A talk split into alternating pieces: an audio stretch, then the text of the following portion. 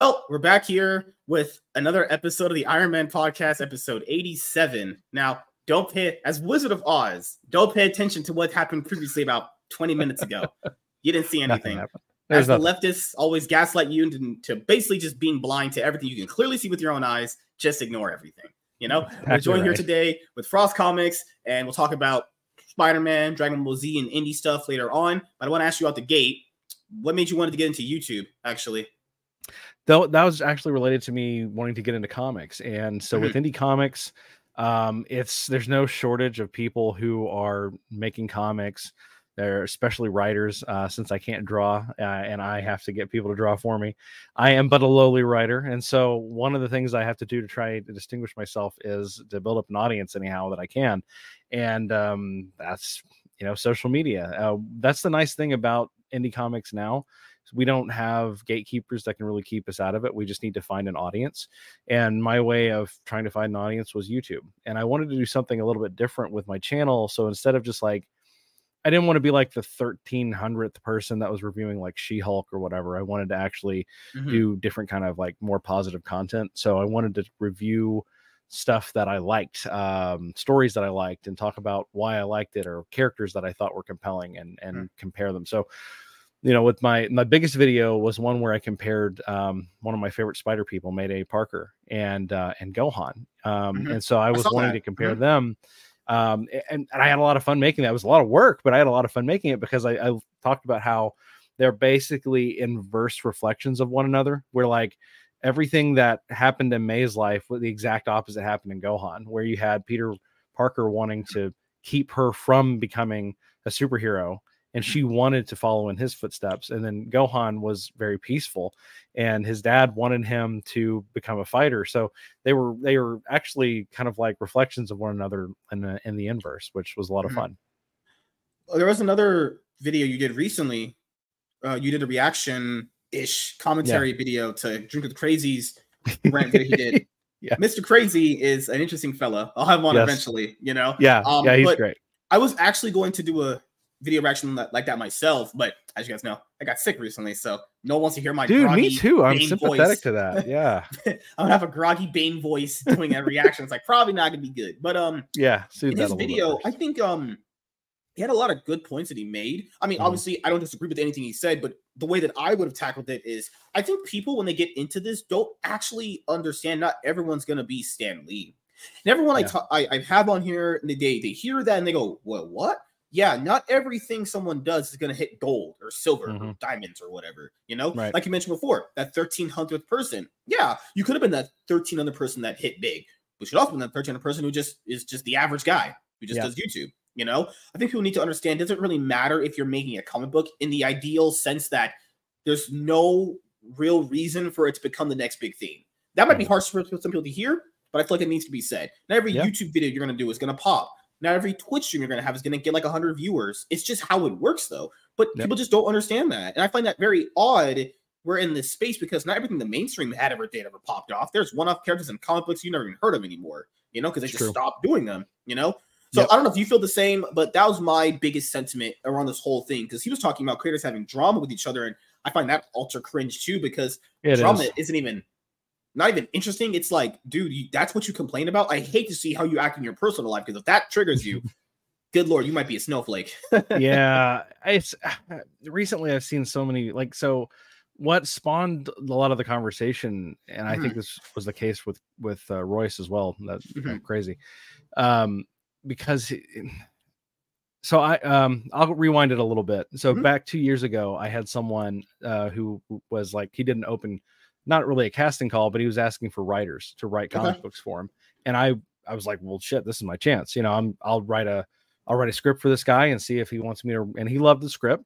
And um, I, I was like, great. You know, this means I might have a chance at writing comic books. And so over the course of a year, I'm waiting for this guy to to do something, to make a move, to start publishing. Nothing happens, and I got my my writing bug going again. I wanted to mm-hmm. write, and it was like I'll you know I'll just try and do it myself. But um, as I got to know this person, um, he had uh, I had I had I had made friends over the years on Twitter that were in mm-hmm. like the comic sphere, mm-hmm. and um, and I they were still people that I talked to, and I was like, I was going to offer these people as contacts and say, hey, maybe they can help you and network mm-hmm. everything. And I get to know him, and he has pissed off every single mm-hmm. person I'm friends with. And I'm just like, yeah. And I'm just like, what? How these are the nicest people. How in the world do you have beef with them? But he did. And and so like I've seen so many people that have made enemies on like the stupidest things and then, like Royce said, that's you've cut off half of your marketing. You've got people who will not promote you and they won't talk about you. And now you've uh-huh. made enemies for what? Like, for what reason?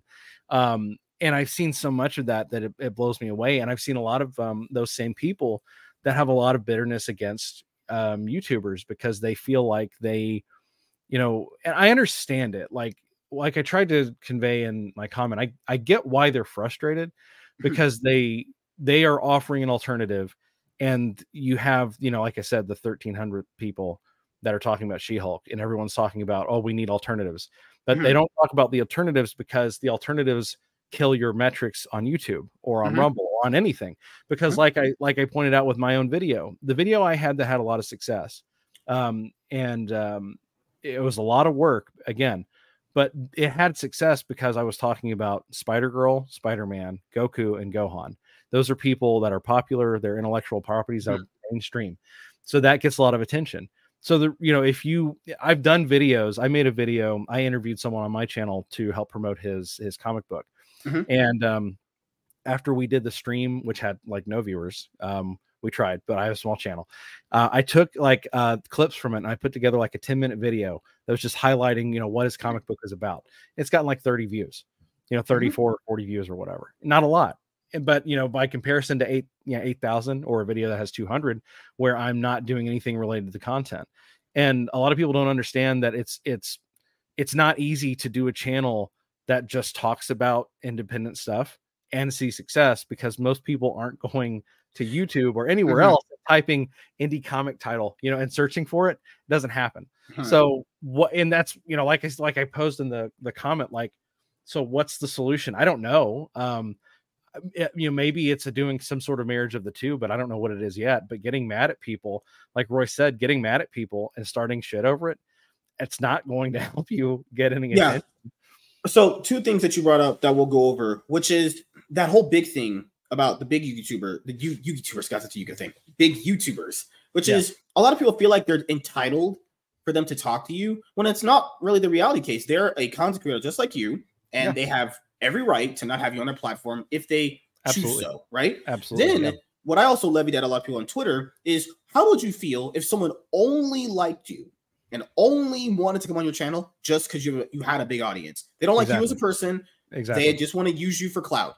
No one would feel good about that because that's that feels really shitty, actually. Yeah. You know, yeah. A lot, not trying to be mean here, but a lot of the guys, the way they say this makes you sound, kind of sound like a clout chaser, and no one wants to deal with that. You know, that's exactly because right. you're not a genuine supporter they promote you. What's to stop you from starting drama with them after you got their supporters to put their money on your book? You know, exactly. there's too much yeah. risk there. And I think people need to understand doing this kind of content itself, you're you're mm-hmm. gonna have to start from scratch. You know, I started from scratch. I absolutely I've been since 2015 October. You know, absolutely. I had to restart because I lost my other YouTube channel. But mm-hmm. you know, you have setbacks, and I told people when, yep. you, when, you, build an audience, it takes time. Like, yeah, always, always get mad at me when I say that, but I'm like, hey, you're not gonna strike gold. I'm sorry, you're gonna have no. to be here.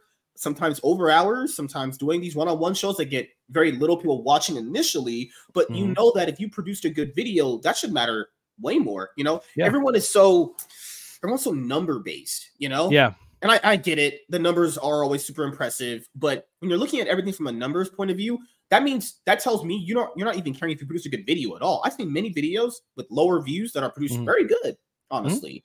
Mm-hmm. I, don't, I, I don't get this mindset of this has a lot of views, so it's a better video just b- by default. Like that would make it that, that that goes into the movie argument of just because a movie made a billion dollars doesn't make it good. So exactly. why does that apply for content creation? You know? Yeah. Yeah. Well, I, I feel like they they take they play the numbers and the ways that they shouldn't, and then they they mm-hmm. disregard people in the ways that they shouldn't. Like they they want to forget that there's a very personal aspect to this, and you're not mm-hmm. just like like you said, if you know, if you go to, I don't know, like pick Critical Drinker, he's got a huge channel, right? And yeah. like if I was uh, trying to get my movie or something or get him to talk about it, like if I'm just going to him just because he's Critical Drinker and he has 1.8 million subscribers, mm-hmm. then all I'm really doing is just asking him to give me something for free. I'm not, I'm not paying him. I'm not offering something to him in exchange. I'm not doing mm-hmm. anything for him. I just have this expectation. You built this platform up with your hard work. Now give it to me. Mm-hmm. He has no obligation to do that. If mm-hmm. someone has a large platform and they want to give it to you, that's awesome but there's mm-hmm. no obligation to do it because you know critical drinker didn't build his channel by talking about um, independent comics or independent cinema or whatever. He built it up by doing a bit about being drunk and drinking turpentine and tatiana the stripper and doing jokes about movies. Like that's mm-hmm. that's his bit.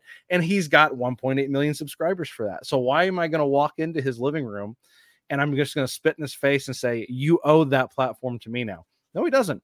He really mm-hmm. doesn't and if he volunteers it to me, awesome. And if he doesn't, I understand. I yeah. need to build my own platform. When a I've had bigger gets on, and I always make sure to thank him. Hey, you don't have to do this, but thank you so much. But it feels like these people are just so entitled, and it's like you, yeah, you know, you're not you're not entitled to their viewers. And, and this thing, you know, they're only there because they have a big audience. You're not yeah. genuinely. You don't like that person. There's no right. way. All you talk about is their audience, yeah. right? Mm-hmm. Yep. Yeah, and that's why man. I like to you know, I I'm small, but like um when I, I have people who hey, like, hey, you want to come on a stream? And I will I will happily go on a stream with them just because it will be fun or I like mm-hmm. the person or whatever.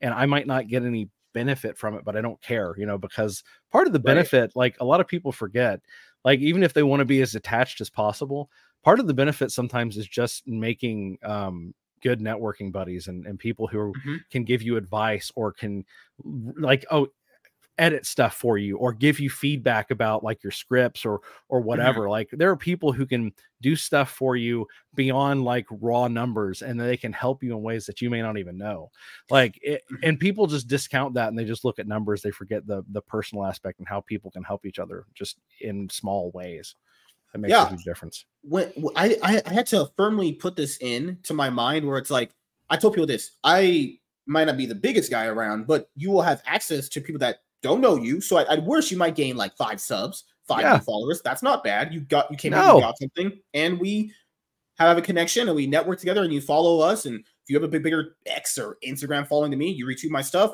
People come join. I think what, what you're mentioning is people are only looking at one aspect and they're forgetting there's other things that are going to play out way better than just an upfront view number on yes. your thing. You know, That's absolutely true. There's another yeah. guy out there, great guy I had on, Brett Turner. He was feeling down uh, a few days ago about his campaign not hitting certain goals potentially.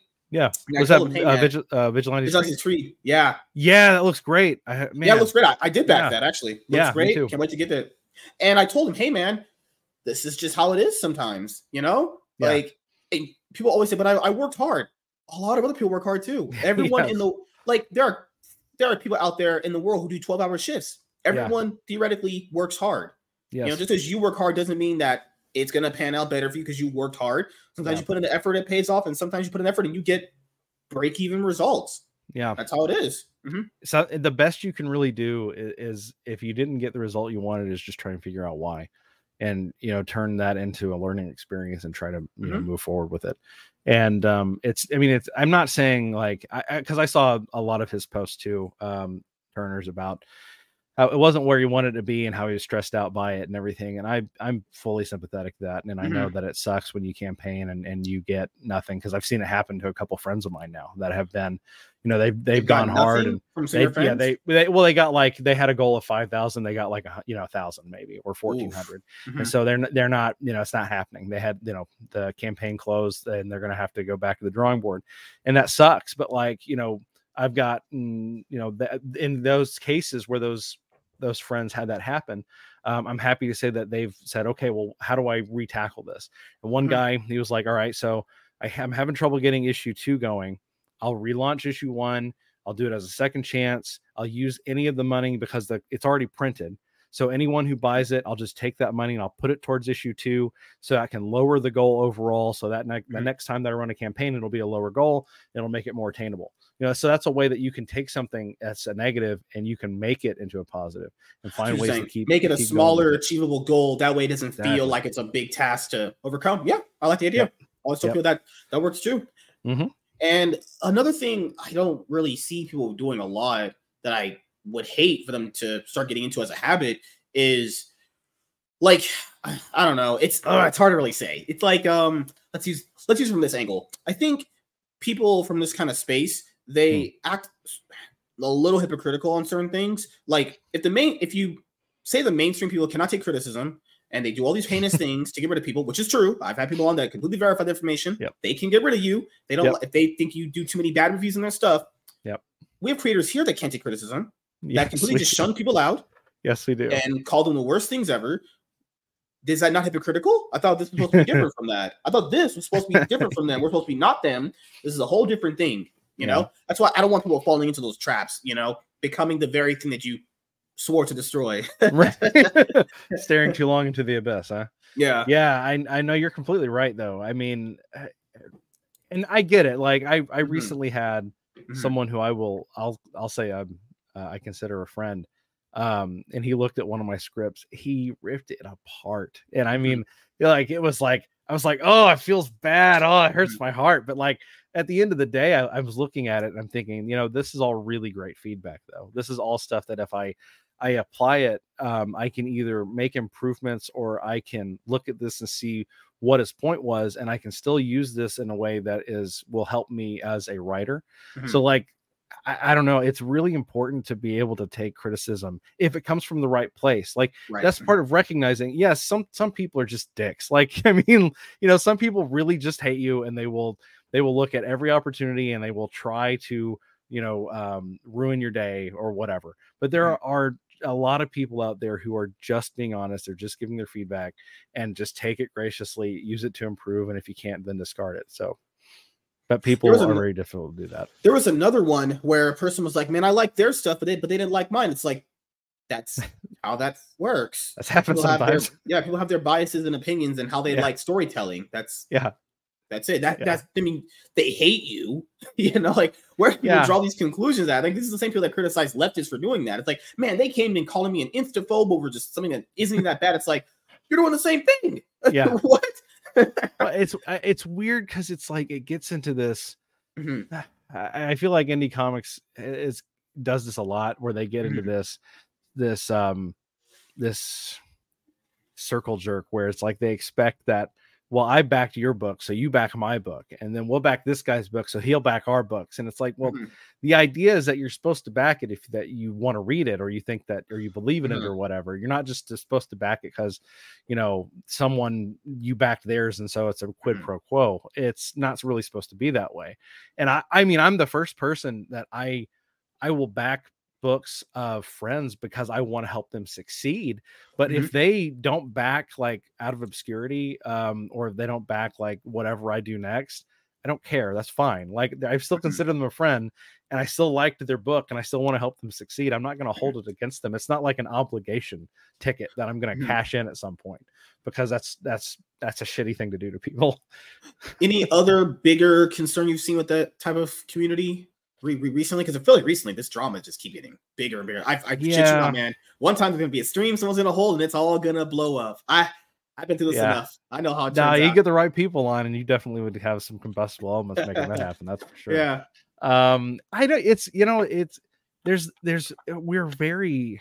I mean, uh, we want to pretend that we're above it. I, I mean, I you know some of us do not everybody right not mm-hmm. all not all but we, we in general um since indie comics is very right leaning right now on mm-hmm. account of right leaning people being purged out of mainstream comics. Mm-hmm. Um, so since we're so right leaning, we want to pretend that we're better than that, but in a lot of ways we're not. We we purity spiral and we echo chamber and we do a lot of the same stuff. And I mean, mm-hmm. we had out of obscurity. Um, that whole anthology book came about because someone um, put me and a bunch of other people into a, a group chat and he wanted us to just kiss his ass and tell him how great his work was. And a lot of people were very critical of it and said, you know, you're it's not very good. The, the art isn't very good. The writing is subpar. The lettering doesn't look great. You know, you really need to take this back to, to step one and start over. He lost it and blew up. And um, we laughed about it for a little bit, but then we decided, hey, let's do something positive, and we made a comic book, and now we have Out of Obscurity. And um, if that person hadn't uh, thrown a fit, then I never would have gotten a writing credit with Arrow Comics. So I appreciate it, but um, it was a little ridiculous that that's how that whole thing started. So there's lots of people that are like that. That you know, even if they're on this side, they they really want you to just tell them how great they are and and support their stuff without really you know mm-hmm. looking mm-hmm. at it without being critical it sounds like they don't even want genuine supporters. Like you need genuine no. supporters that are going to be there for a yeah. while that back your stuff. Even yeah. if they just like you as a person, you need that person.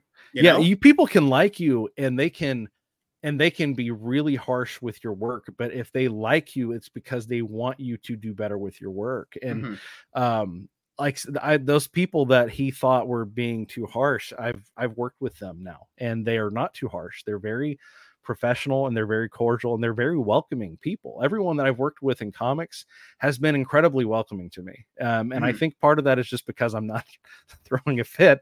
they've also been very, they've been very cool people and they've mm. been very willing to teach and share their knowledge. And as long as you accept like um, people's help or just accept, you know, approach it with humility, mm-hmm. then generally people are going to be pretty cool to you in my experience. It's just this, when you get an attitude with people or you have this, this expectation, this entitlement, that's where it starts to rub people the wrong way. And that's where people start not wanting to help because they have bad experiences with other people and they think, well, you know, maybe this guy's going to be the same way and it's just going to be a waste of my time.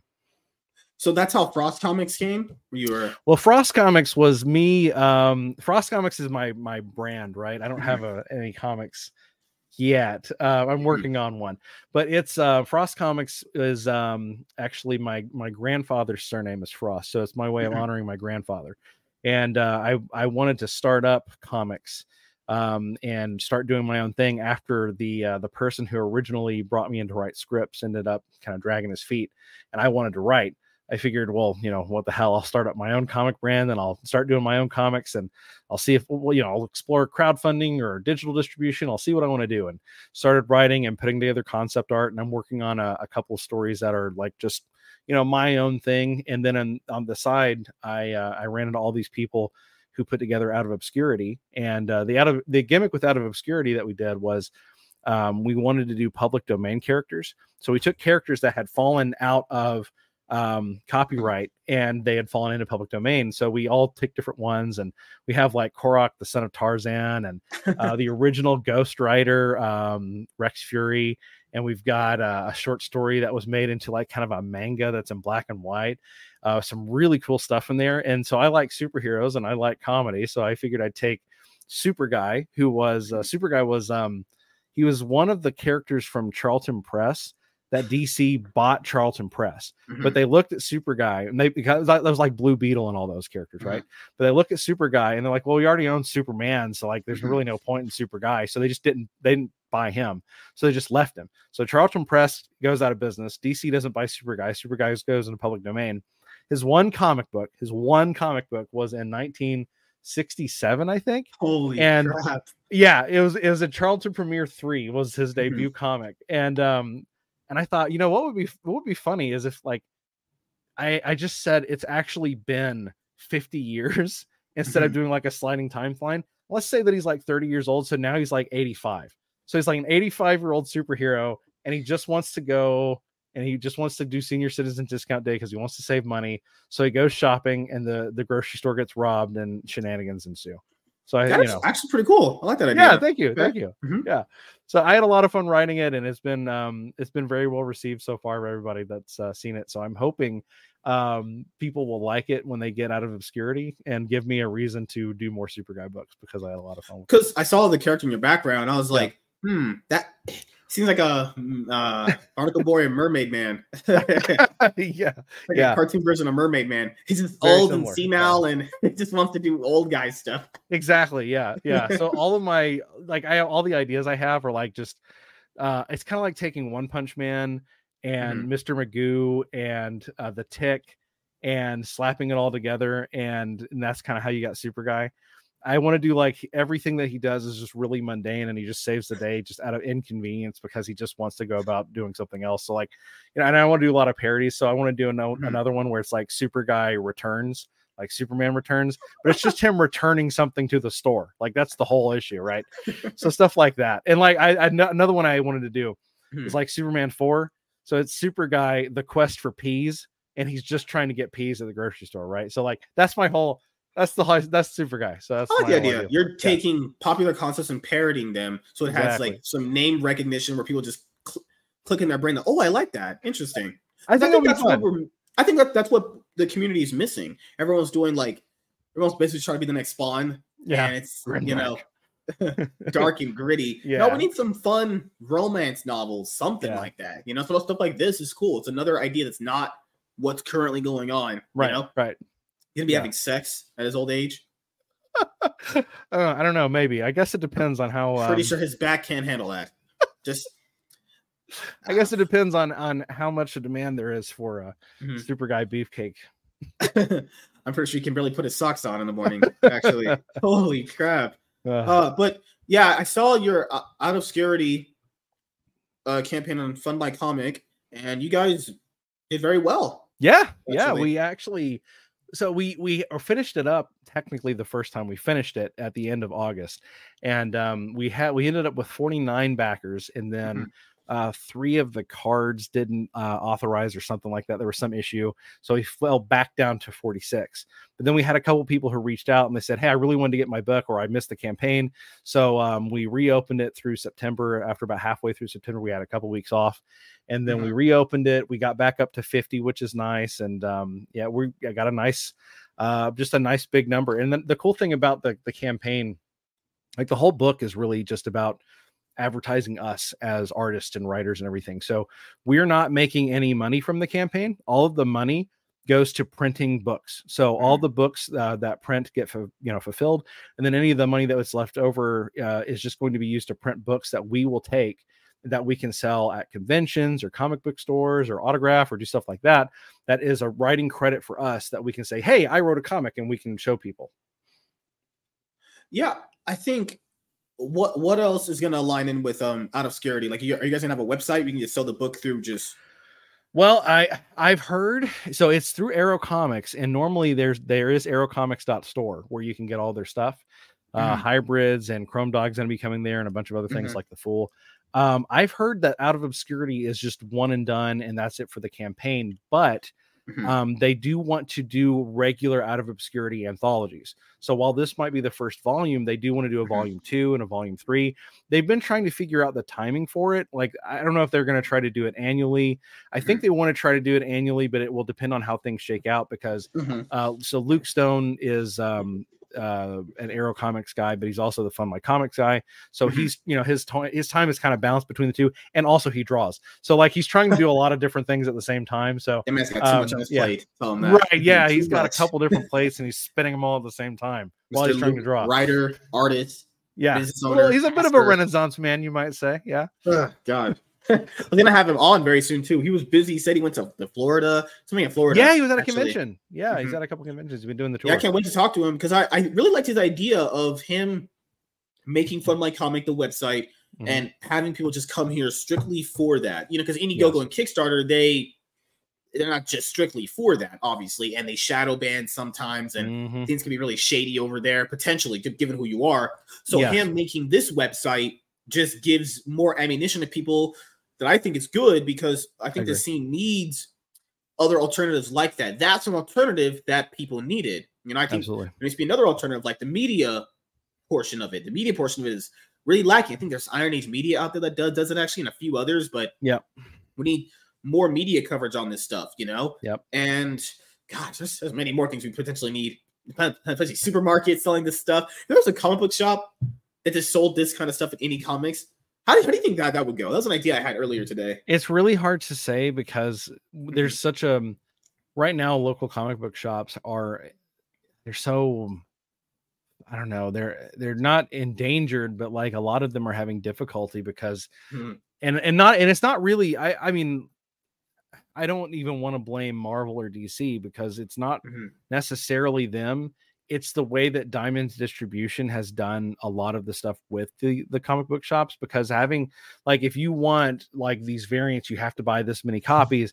No Oh. one's gonna buy that many copies, or they you know they have you have to buy this many copies of this new um uh Captain Marvel relaunch that no one bought the last relaunch or the relaunch before that, and no one's going to buy this one. But you have to buy this many copies if you want to get this variant that you know somebody will want to buy. So a lot of the distribution methods have really hurt the the the local comic book stores. So I would I would like to think that if they were in a better situation with better distribution, I would like to think that they would thrive. But the problem would be is there an audience for indie comics? And i think there is an there is an audience for indie comics but i think the biggest obstacle in the way of indie comics right now is frequency of publication. Because like if you look at someone doing like for me like um because i like i said before i'm i'm just a writer right? So i have to write the script then i have to pay the artist and the letterer and the colorist and i have to do that. Mhm. so for me even if I could do a really quick turnaround with scripts and then art and all that stuff, um, I could maybe do, you know, um, something every couple of months. Um, it would have to be like a big success for me to justify the expense of doing it myself.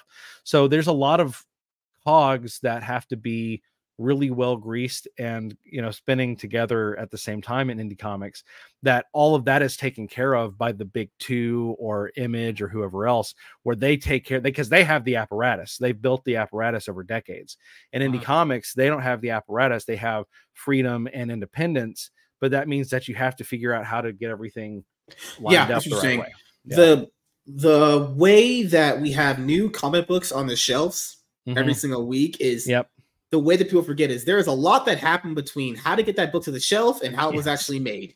Yes. There's a lot that A went into lot. I, I really didn't know the scope of this until many years ago. I was like, wait, you need a letterer, an inker, yeah a colorist, oh, fuck, a writer. yeah, I know, yeah. gotta get paid. Yes. Bruh, what are we doing here? God Right. damn. And that's the that's the issue the mainstream has issue, it's more of a benefit they have because they have all those Mhm. connections, they can get the books done, pay people paying people is uh, very suspect. Let's be honest. They, yes they may or may not pay you, but they might pay you might yeah, not. just six months when you're living on your car, they might give you your ba- your, your paycheck. But yeah maybe they have I'll everything so done to the point where it's like you just go to the comic shop and you just order it. Actually, yeah. and it's such a it's such a big like if you you know like if you ever worked for a corporation like a big company they if anyone that has like an hr department you know Mhm. if you ever if you lose your job there does it affect them? No because they can just bring in somebody else right? So like if you look at marvel and dc they don't have to hire anyone unless they want to because why would they? They already have um they already have people who will draw at a fraction of what they're worth just because they want to draw for Marvel or DC. They have writers who will churn out garbage scripts, but they'll give them the work because they know the right person or because they're willing to just do it for this much because they want to have the respect of their peers. So they'll write for Marvel and DC. So they have all these these these cogs in the machine and as soon as they need to take one out they just take that cog out and put another one in and the machine keeps turning so they don't care and they use your emotional attachment to these characters. Too. Oh, yeah. like I guarantee you the editors going up here like the writers are probably like, man, I should, I, I need a raise. I, I can't take care of my kids. My wife's bitching at me. Kids are shitting and no diapers you can pay for. But remember, you love writing for Spider Man. she love writing spider-man I guarantee they do that. People don't think Mhm. that. I guarantee you they use your emotional attachment to these characters to get you to work for lower wages than what you're worth. You know, absolutely and you know what's the big reason why I don't think comic books sell a lot? Name value, like you mentioned earlier. You Mhm. know, if I don't know if you're, you're into sports or anything, but you know how like there's big names that attract you to watching a sports team, yes like Tom Brady, LeBron James, Yeah. Kobe Bryant, Shaquille O'Neal. They don't have that in comic books as much anymore. You know, there's On like, Mark, purpose. yeah, Mark Millar's not doing it. Geoff Johns not doing it. Ethan Van Sciver obviously is not doing it. Uh, Yeah. Mike Baron, legendary Punisher, runs there. He's not working. It's like you have all these like backup string people as your main guys, but none of these guys have the pull that these other better guys have. You know, these kind Yeah. of guys they have now were like the second string guy to the guy Yeah. that we know is better. You know, Yeah. but they only kind of got the job because the other better guy left, and they're just like, my time, my time to shine, right? yeah, well, they they really wanted because if you think back to when Image was founded, and um, McFarlane and all those people, they had built up a name by creating Right. um, Mhm. Venom and Deadpool and all these amazing characters that uh, you know caught on in the mainstream. So then, then you had- them, you had the Mhm. Jim Lees and all these people, and they were a big deal. So they want, they decided, hey, I'm, I'm Todd McFarlane.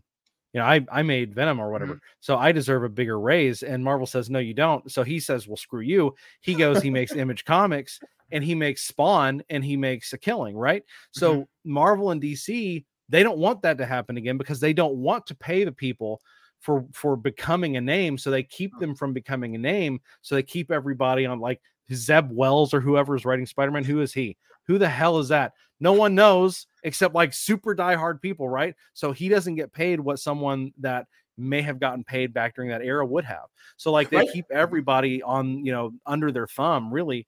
And so no one, no one is really exceptional. It's all about it's all about the character and not the writer and not the artist and not anyone like that. Mhm. But it's by design.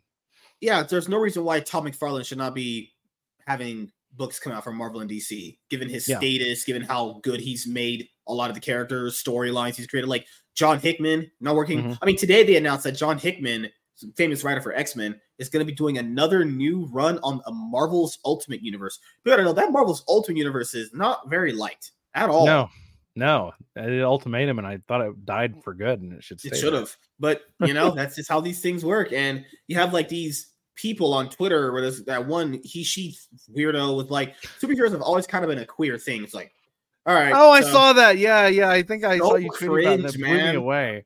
God, Yeah. uh it's people who only see things through sex, and it's like, This is, bruh, well, these are the same people who like they cannot see a a, a brotherhood, a, a friendship between men without saying this is clearly homosexual. Like, Mhm. how sad is your life that you never had a brother that, or Mhm. like someone you like, even if they weren't a brother, you never had somebody that you know you could you know give a bro hug to that you knew was there for you that had your back that's you know that that male bond like you never you never experienced that that's like that's the saddest thing in the world that you've told me about yourself without even telling me about it you know that's like man i feel bad for those people like yeah, everything what's to them is also bad is that DC's hiring these people to write on their stuff. yeah i know That's the worst God. part. It's like that's and people gotta wonder why the sales are down. It's like you're doing it to yourself. There's a reason Yeah. why they don't show the sales numbers because they're probably really, really bad. Remember, they haven't shown sale numbers in a while. They, they yeah must be so bad to the point they were like, "Nah, I'm good." we lost to a 30 year old um recollection of dragon ball oh god Remember, I don't know if you've seen a story recently. Vault Comics they had a new issue number one come out for one of their sci-fi fantasy series. Sold Hmm. like 137,000 copies. Woo. Yeah, it did really well, and no mainstream media really talked about it except no of Hollywood course not. Reporter, but it's like Hollywood Reporter is is interesting. Let's say that they're one of the media outlets of all time. Let's just say that actually, it's, it's one of those things them. where new comic books like that can come out so really well, and you're Mhm. like, if a new thing can come out like that and sell really, really well, that means people want something a little bit more newer in their books. Like Yeah. Batman: The Man Who Laughs sold very well. Yeah. So it's not like they can't create new stuff. Not like they can't create anything better. It's just they're just content with running this new Dawn of DC line, which is another reboot after a reboot. You know, Mhm. New 52, Rebirth. Rebirth was supposed to be like the last thing, but no, now we have Dawn of DC because of Dark Crisis or some shit. Oh my god! If you try to explain this to people, they would go insane. I tried to explain this to a girl. She was Yeah. like, "How do I get into fucking Batman?" If you gave me an example, talked to her for like 20 minutes. She was like, "What did you say?" I was like, "Yep." Manga, Dragon Ball, Dragon Ball Volume One. Start there. Volume There one. That's how go. you go. That's how you start. Yeah. Yeah. Uh, and I think uh I don't I don't mind the idea of a reboot holistically if you think things are going really bad, but let that be just kind of like the one-time thing. Yeah. DC's had like three reboots ever since 2012, people. Yeah. 2013. That's a lot. That's a lot of do It's a lot of reboots, man. Yeah.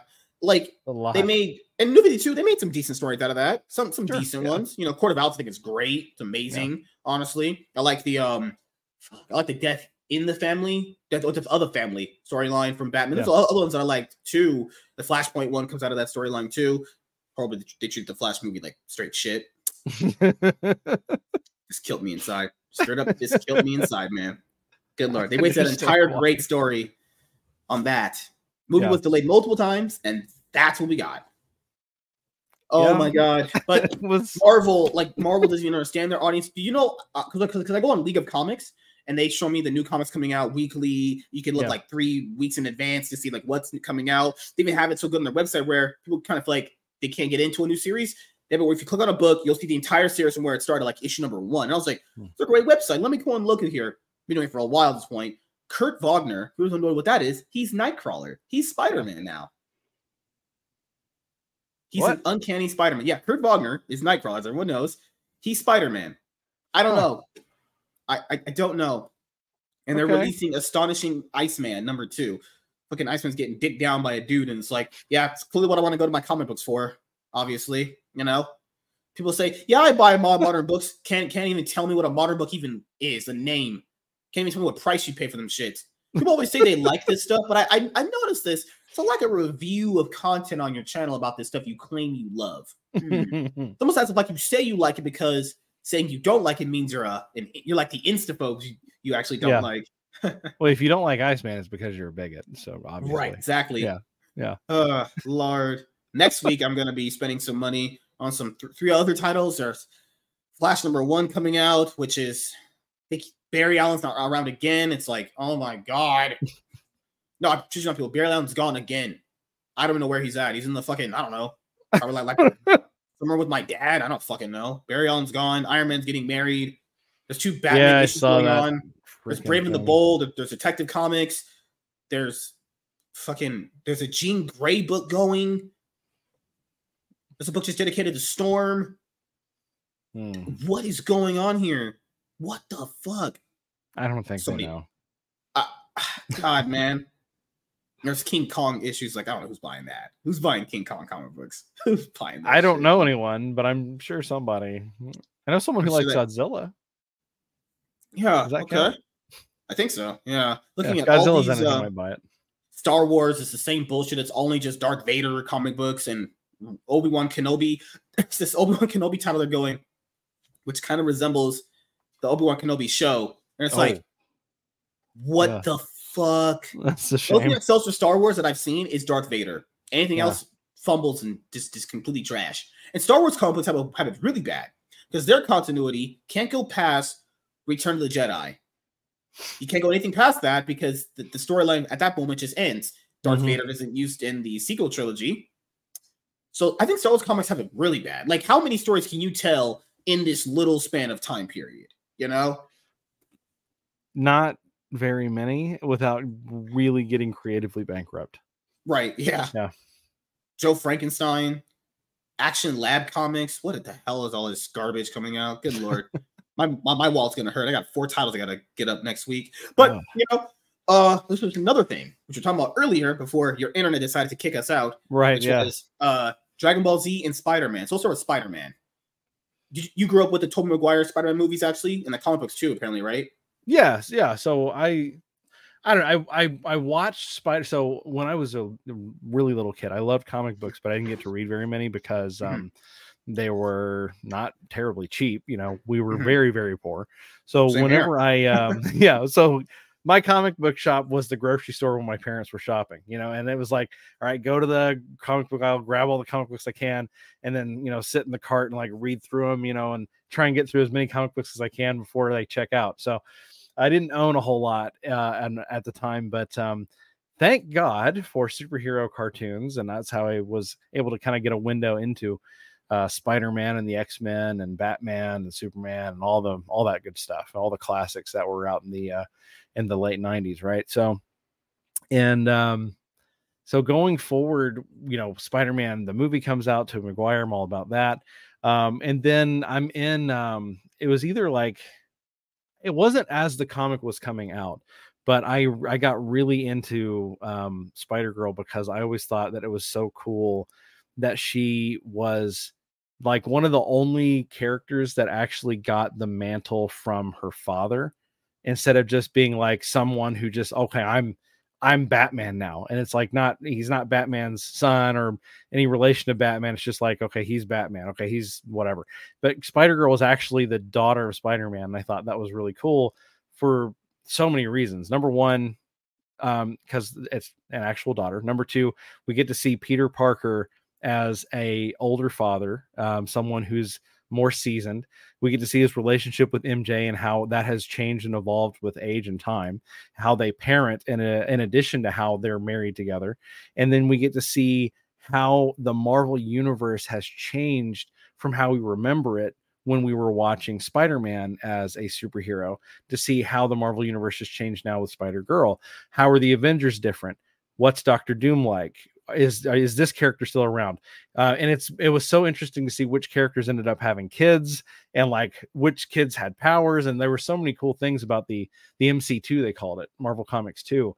Um, so I I just fell in love with that universe and I read just about every Spider Girl thing that I could get my hands on. She's still to this day one of my favorite characters and it's one of my favorite comics just because of how unique that exploration of the marvel comics line was for me with spider-man i mean we had the Tobey Maguire movies that was mm-hmm. the first movie i ever watched was that one that first one and we we were getting newspapers back in the day that's that's an old thing having newspapers yeah. delivered to your doorstep that had spider-man comic books um coming out for us each week so i read the first appearance of lizard and Dr. Nice. Octopus and all that stuff up to Electro.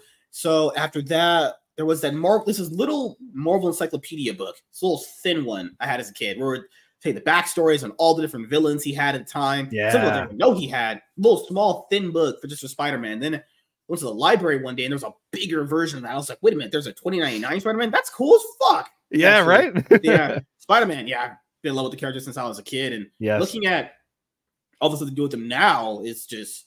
I don't know. Oh, I don't know. It God. It feels so the thing that um I really liked I liked Mayday because of all the reasons that I went over. I like I mm-hmm. actually genuinely liked 2099 because I thought it was a really clever way of saying what would what would mm-hmm. these superheroes be like in the future 100 years from now and i thought that the way that they did that was interesting i, I also thought that it was really funny that they got had a guy whose name his name was miguel o'hara and i thought it was funny because like that was such an interesting um exploration of two different cultures coming together with his name. Um, of course, they just made him like like straight Latino in the movie, but I was like, mm-hmm. yeah, whatever. But um, but I thought I always thought those two were really interesting, and um, and then I, I don't know, like I enjoyed the end of the Spider Verse film, and but like the more that I see all of these spider people, like it feels like it cheapens Spider Man to me because it's like mm-hmm. he's not he's not like he's not Spider Man anymore. He's not the one and only Spider Man. He's a Spider-Man, and here's a Spider-Man from Great Britain, and here's a Spider-Man from the past, and here's a Spider-Man that fights communists, and here's a Spider-Man that was a pirate, and here's a Spider-Man that's in a wheelchair, and here's a Spider-Man that's a dinosaur, and it's like this, like I, I don't know, it's just like I like that there was just Spider-Man, and yeah, I noticed that too. Like I feel yeah. like I feel people like there, there, there's there was going to be certain offsprings of him, like obviously you know Miles, Scarlet Spider, and all those other characters like Miguel. I like Miguel a lot. Yeah. It's just, you know, when there's too many of them, it's just kind of like, I don't know. Yeah, same you said, just cheapens the brand of the character. Yeah, know? it reminds me of Syndrome because, like he said, mm-hmm. when everyone's super, nobody is. And it's kind of like with Spider Man, when everybody's a web swinging, and the web swinging is not really cool. It's just everybody can web swing. You mm-hmm. know, it's well, it's not really a cool method of transportation anymore. Yeah, now in the comic books, they have Venom titles coming out: Carnage, mm-hmm. Spider Gwen, Miles Morales, mm-hmm. Uncanny Spider Man, the regular Amazing Spider Man, it's a lot of Spider-Man stuff. It's a right lot there. of spider. It's a lot of spider people. Carnage stuff because obviously he needs something. They yeah. had this thing called the death of the Venom verse. Like what the fuck, Venom verse? Oh God, kill me! fuck. oh my god, dude. Like, uh, what, what what else was on there? I'm gonna go down there and see what, what's the newest Spider-Man stuff that came out this week. Uh, yeah, Amazing Spider-Man number 34. Okay, Uncanny Spider-Man number one. Okay, what else you got here? Uh, not that many this week, but there's usually Spider Gwen, Venom, mm. Carnage. God damn, there's Spider Man annuals that drop. Bro, there's so much stuff you like. Same, same, same with Batman. Batman has yeah. that bad too. You know, Batman. Yeah. There's like Batman Beyond. There's Nightwing stuff. There's well, right now there's Detective Comics and there's Brave and the Bold, and they have a new Black Label series for Batman. It's oh so much. A lot of Batman. Yeah, Spider-Man and Batman, they they definitely are the biggest cash cows for Marvel and uh, DC. Yeah, right now they're getting oh, so yeah. much stuff. Oh, and like Avengers gets to be there. The Avengers annual number one, bro. What are we doing there? I hate it. Get me out. Who wants to read a book just based around Jean Grey? Get the fuck I outta I don't here. I don't know anyone. I don't know anyone. who wants to Transformers number that, one though. coming out in a few weeks. Ah. Spider Man, Strange Academy, Amazing Spider Man number one. Someone shoot me. Holy fuck, this is stupid. It's a little Who's excessive. buying all that stuff, man? Who Who's the market for all that stuff? Well, we don't know who's buying it because we they won't let us see their sales, so we actually don't know. Yeah. so last thing we'll talk about for the last 10 minutes here is Dragon Ball Z. So when Yeah. did you first start getting into Dragon Ball Z, actually? Actually, I got into Dragon Ball late um, because I had Mm-hmm. a friend who loved Dragon Ball, um, Mhm. and this was like maybe you know just 10 years or so ago Mhm. and um and she actually she was a big fan and she loved dragon ball and recommended it to me and uh, i was like yeah I'll, I'll check it out I'll check it out and then um she finally like jump started me because she i don't know how she ended up with like an extra season one and two on blu-ray and she's like here take it so I, I started and I, I I got into it and I watched all the way through. I'm like, this is this is great shit. And I watched all the way through it and I you know watched the the Kai and I watched the um so I watched the original and then the the uh, the one that they did that was like the abridged version um, that had uh, the extra content removed. So it was it was supposed to be closer to the original manga. Mhm. Um, and I've read uh, not all the manga, but I've read a lot of the manga, and I've Mhm. read some of the um, extra manga, like the one about like you know what I, I got reincarnated as as Yamcha or whatever. That one was hilarious. Um, and so I've watched you know Super and the movies and uh, all the non-canon movies and all that stuff. So I've actually gotten into it over the last you know ten years or so, and um, I I thought it was it was interesting because so many people that I knew they grew up on it, and so I was coming at it from a a more adult perspective. But Mhm. but but what I liked about that is that like I was watching I still I got to watch Goku grow up and go from being, you know, a little kid to becoming a teenager, becoming a man, becoming a husband, becoming a father. And so like I'm I'm right in that age um you know over the last couple of years I've been going from husband to father myself. Mhm. And so like as I'm watching all this stuff happen, like I'm relating to it in a whole different way because like he's going through a journey that's similar to the one that I'm going through. And um and it was just great and uh getting to see all the different characters and and yeah, I mean the, a lot of the characters from the original Dragon Ball got did that did dirty and Z, but you know, poor poor Tien and and Yamcha and Launch and everybody else. But um, but it was still great and getting to see all the characters that they brought out in Z and and the fights and and all the moments was just fantastic. So I'm a Mhm. huge fan, but I approached it much later than a lot of other people did. Did you like the movies that came up before the super movies, like the Janemba? I liked them. Um, I I fe- they always felt like they were high production, big episodes more than they did movies because they were shorter. You know, they're they were like about an hour or so, I think, and Mhm. um, and they were they definitely had really slick animation. They had, uh, I would guess, I, I haven't researched it, but it looked like they had more of a um, an animation budget than the show Mhm. did. Um, so they got to put a lot more into it. Like you know the um the Fusion Reborn, um, some of the animation of that is just is incredible. Like a lot of the Mhm. special attacks, especially that Gogeta uses, are just amazing. So Mhm. there's a lot of really good stuff in them. Um, so I enjoyed them for what they were. I always um part of me is always disappointed by stuff not being canon. So like Yeah. I was like, ah, I wish it was canon. So it was that was so to go back to one of the questions that you had before my internet killed the stream. um, I liked that they they brought Gogeta into the canon, and that was really cool that they they acknowledged him and brought him into the canon with uh with Broly, whereas before he had just been in you know one non-canon movie appearance. So that was really neat. Yeah, for me, one of my favorite movies from that from those line of movies was the cooler one, the first one. Yeah, yeah, yeah, yeah, that was really good. I enjoyed that a lot. Yeah, Yeah, because it took place, you feel like right after the big battle with Frieza. It kind of Mhm. felt like it was right. It was something that could have been canon, but as you Yeah. know, yeah, that's a weird thing. Because like you, you remember the Bardock situation, yeah, where like what you like Bardock, the original one is canon, but now there's a new canon one. I don't know how that's even possible. There's two canon Bardocks. yeah. How does that work? So I guess the only explanation that people gave me was you have to look at it from people's different perspectives on what happened. I mean, Oh, yeah, that's kind of I guess. I guess people do remember things differently, Yeah. but I mean, Frieza accurately kind of remember hit that. That's an event that happens on his eyes. He, he literally murdered all of them. So I'm pretty sure you remember who was the guy talking shit to him. You know, now it's just changed so. to the point where he sent Goku, and well, he was with, with his wife, and he sent Goku away, and he never went to go battle Frieza. It's like, what? Yeah. Oh yeah, yeah. Makes sense. Mm. and uh, the super manga, like the Granolah arc and the gas one, I don't know.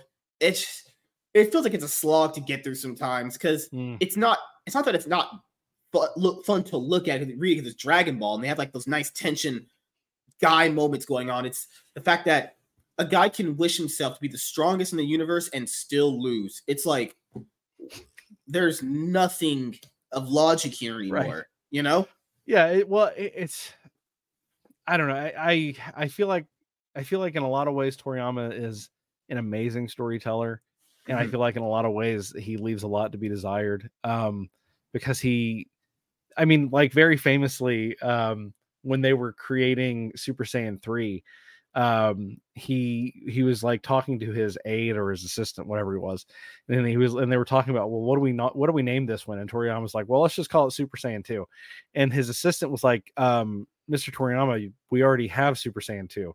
He's like, We do? He's like, Yeah, that's what happened at the end of the cell arc. And he's like, Oh, you know, oh, then I guess three. So, like, you know, stuff like that. It's like, how do you not remember that? But that's an old know. dude, man. At this point, yeah, he's old yeah, as hell. Yeah. I think he's just out there on Japan beaches getting his dick sucked at this point, forgetting all his story.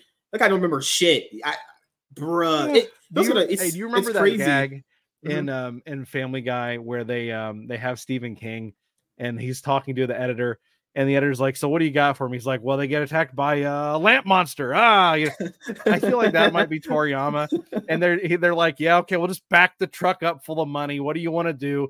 He's like, "Pink bubble gum kills everybody," and they're like, "All right, fine, whatever," you know.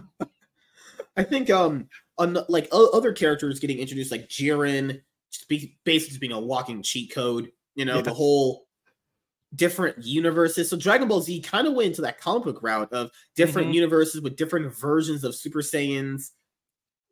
Oh, God, when yeah. it was just Trunks was the only feature timeline. Yeah. Now we have all these different other universes, other than Super Saiyan.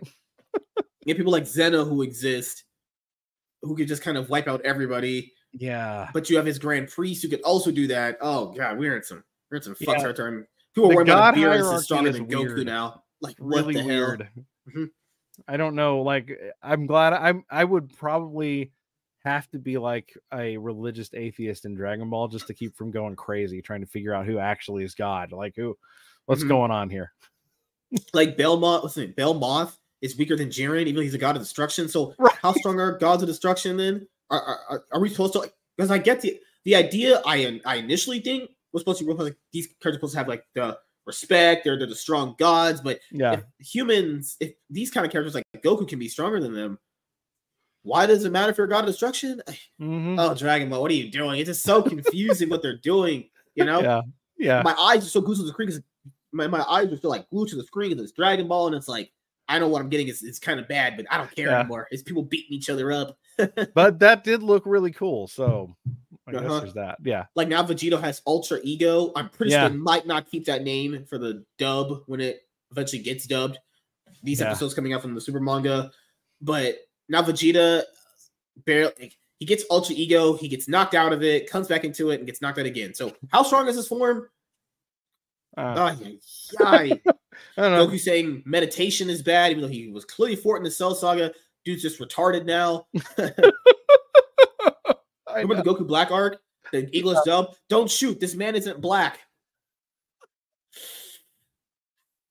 I know. I guess. It Goku only turns I... like Super Saiyan 3 like once to beat Trunks, and it's like, why is Super Saiyan 3 here randomly when he, he's probably 10 times stronger than that feature Trunks is by a mar like a pretty huge landslide, actually. I, that's what I think of the transformation that got really screwed Super Saiyan 3. Yeah. No respect. just no God. just no respect have uh Beerus just bitch slap it in his first appearance. Uh, Beerus and Whis, those are cheat code characters. Mm-hmm. What kind of mm-hmm. anime is this anymore? I don't know.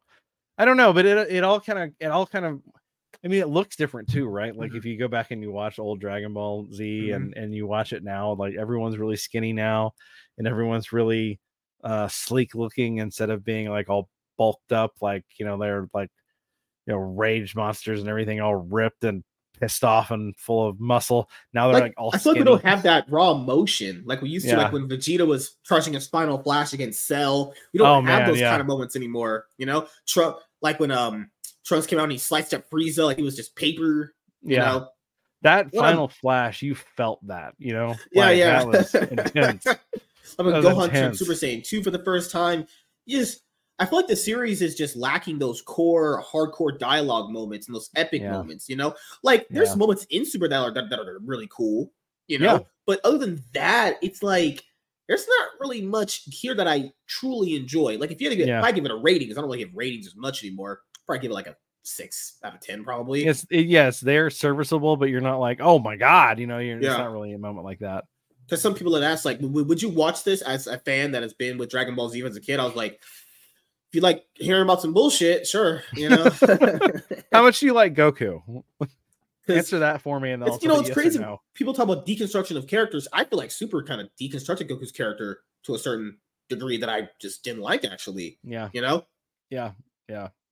They regressed him. They deconstructed him. They did. They did Goku pretty pretty dirty, honestly, as far as yeah. The only writing. episode where he comes out and he's really like Goku was when he, Goku Black revealed he killed Chi Chi and Goten when they Yeah. thought that they were him. I was like, that felt like Goku. That Yeah. really felt like him. Throughout the series, you don't really feel that unless Yeah, it's, oh it's my god, weird that Frieza's they, so racist. they had Remember? someone who who had the they showed him with wisdom you know Mhm. towards the end of the run in z and they go from that guy and having wisdom and, and like the perfect example that you said earlier where he was like he knew that he needed to rest and it's not just train nonstop they had that guy be such a dipshit that he endangered the entire multiverse just because he wanted to punch people who is this person because this isn't goku right? Frieza's so potentially racist in the English dub when Jiren's about to attack him for he goes mastered ultra instinct. He's like, dance for me, monkey. Okay, you say that to any black person, you're just gonna get shot. Just saying. just saying. I wouldn't try it. Also, you know, in Dragon Ball Red, rest in peace to the Dragon Ball voice actors that passed away. I know the Bulma original voice actor passed away. Yes, yes. The Frieza one did too. We had to Yes, go like a more raspier voice yeah and now Frieza now has more, more of a cleaner voice. God damn, I remember you, you remember Kevin Conroy passed away. mm-hmm. a lot Jason of voice for Power Ranger passed years. away. My Yeah. Yu-Gi-Oh! and my favorite thing, Kazu-. Kazuki, Kazuki Takahashi passed away. Yep. Crazy. Like all these big famous legends are passing away. The Harley Quinn voice actor, she's gone now. Mhm. That's Yeah. so crazy. So I kind of fear for the day that Akira Toriyama is going to be gone, is because that's going to hit so hard. Like Yeah. I'll be honest, here, like some some of the celebrities do hit when I, I have a true connection to it. But if he ever passed away, I I'd probably be sad for a couple days. I'd be like, damn, Yeah. he really created something that, was- I, that I truly felt throughout my whole life. Yeah. Uh, It was Stan Lee's death was pretty rough. Um, right? Yeah, that one was yeah. like fuck. Yeah. God, now we have whoever is in charge of Marvel ruining everything. It's just kind of amazing. That was one of the things, you know, to I'll say this for Stan and and Steve Ditko and, and Jack Kirby, all those people who whoever you want to give more credit to for creating all the the pantheon of characters we have in Marvel, their um the loss that they experienced as far as like their financial gain for creating these characters and leaving like you know because Stan and and Steve they created Spider-Man together regardless of who did more work but they didn't make jack shit off of it it was all the Batman Marvel. creator, very famous, that Bob Kane. Yep, right. Bob Kane, He yep. got screwed by Bill Finger, right? Yeah. Yep. Mm-hmm. and so so you have and now they're owned by dc they're owned by marvel you know the lee family doesn't get squat ditko family doesn't get squat you know they, they don't make anything off their hard work. So when i was like you know a, a kid a teenager and everything and i was like man i want to write for marvel. When i when the older i got and i realized what people actually did not make for creating these characters i was like yeah i think i just want to do my own thing i don't really think i want to write for marvel after all because i want to keep my my work i want to keep my labor you know not just give it to to the big suits in marvel or dc comics Well, as we wrap this up, it was great having you on for the first time, man. Can't wait to Thank chat you. with you when you uh get your new book going in your campaign.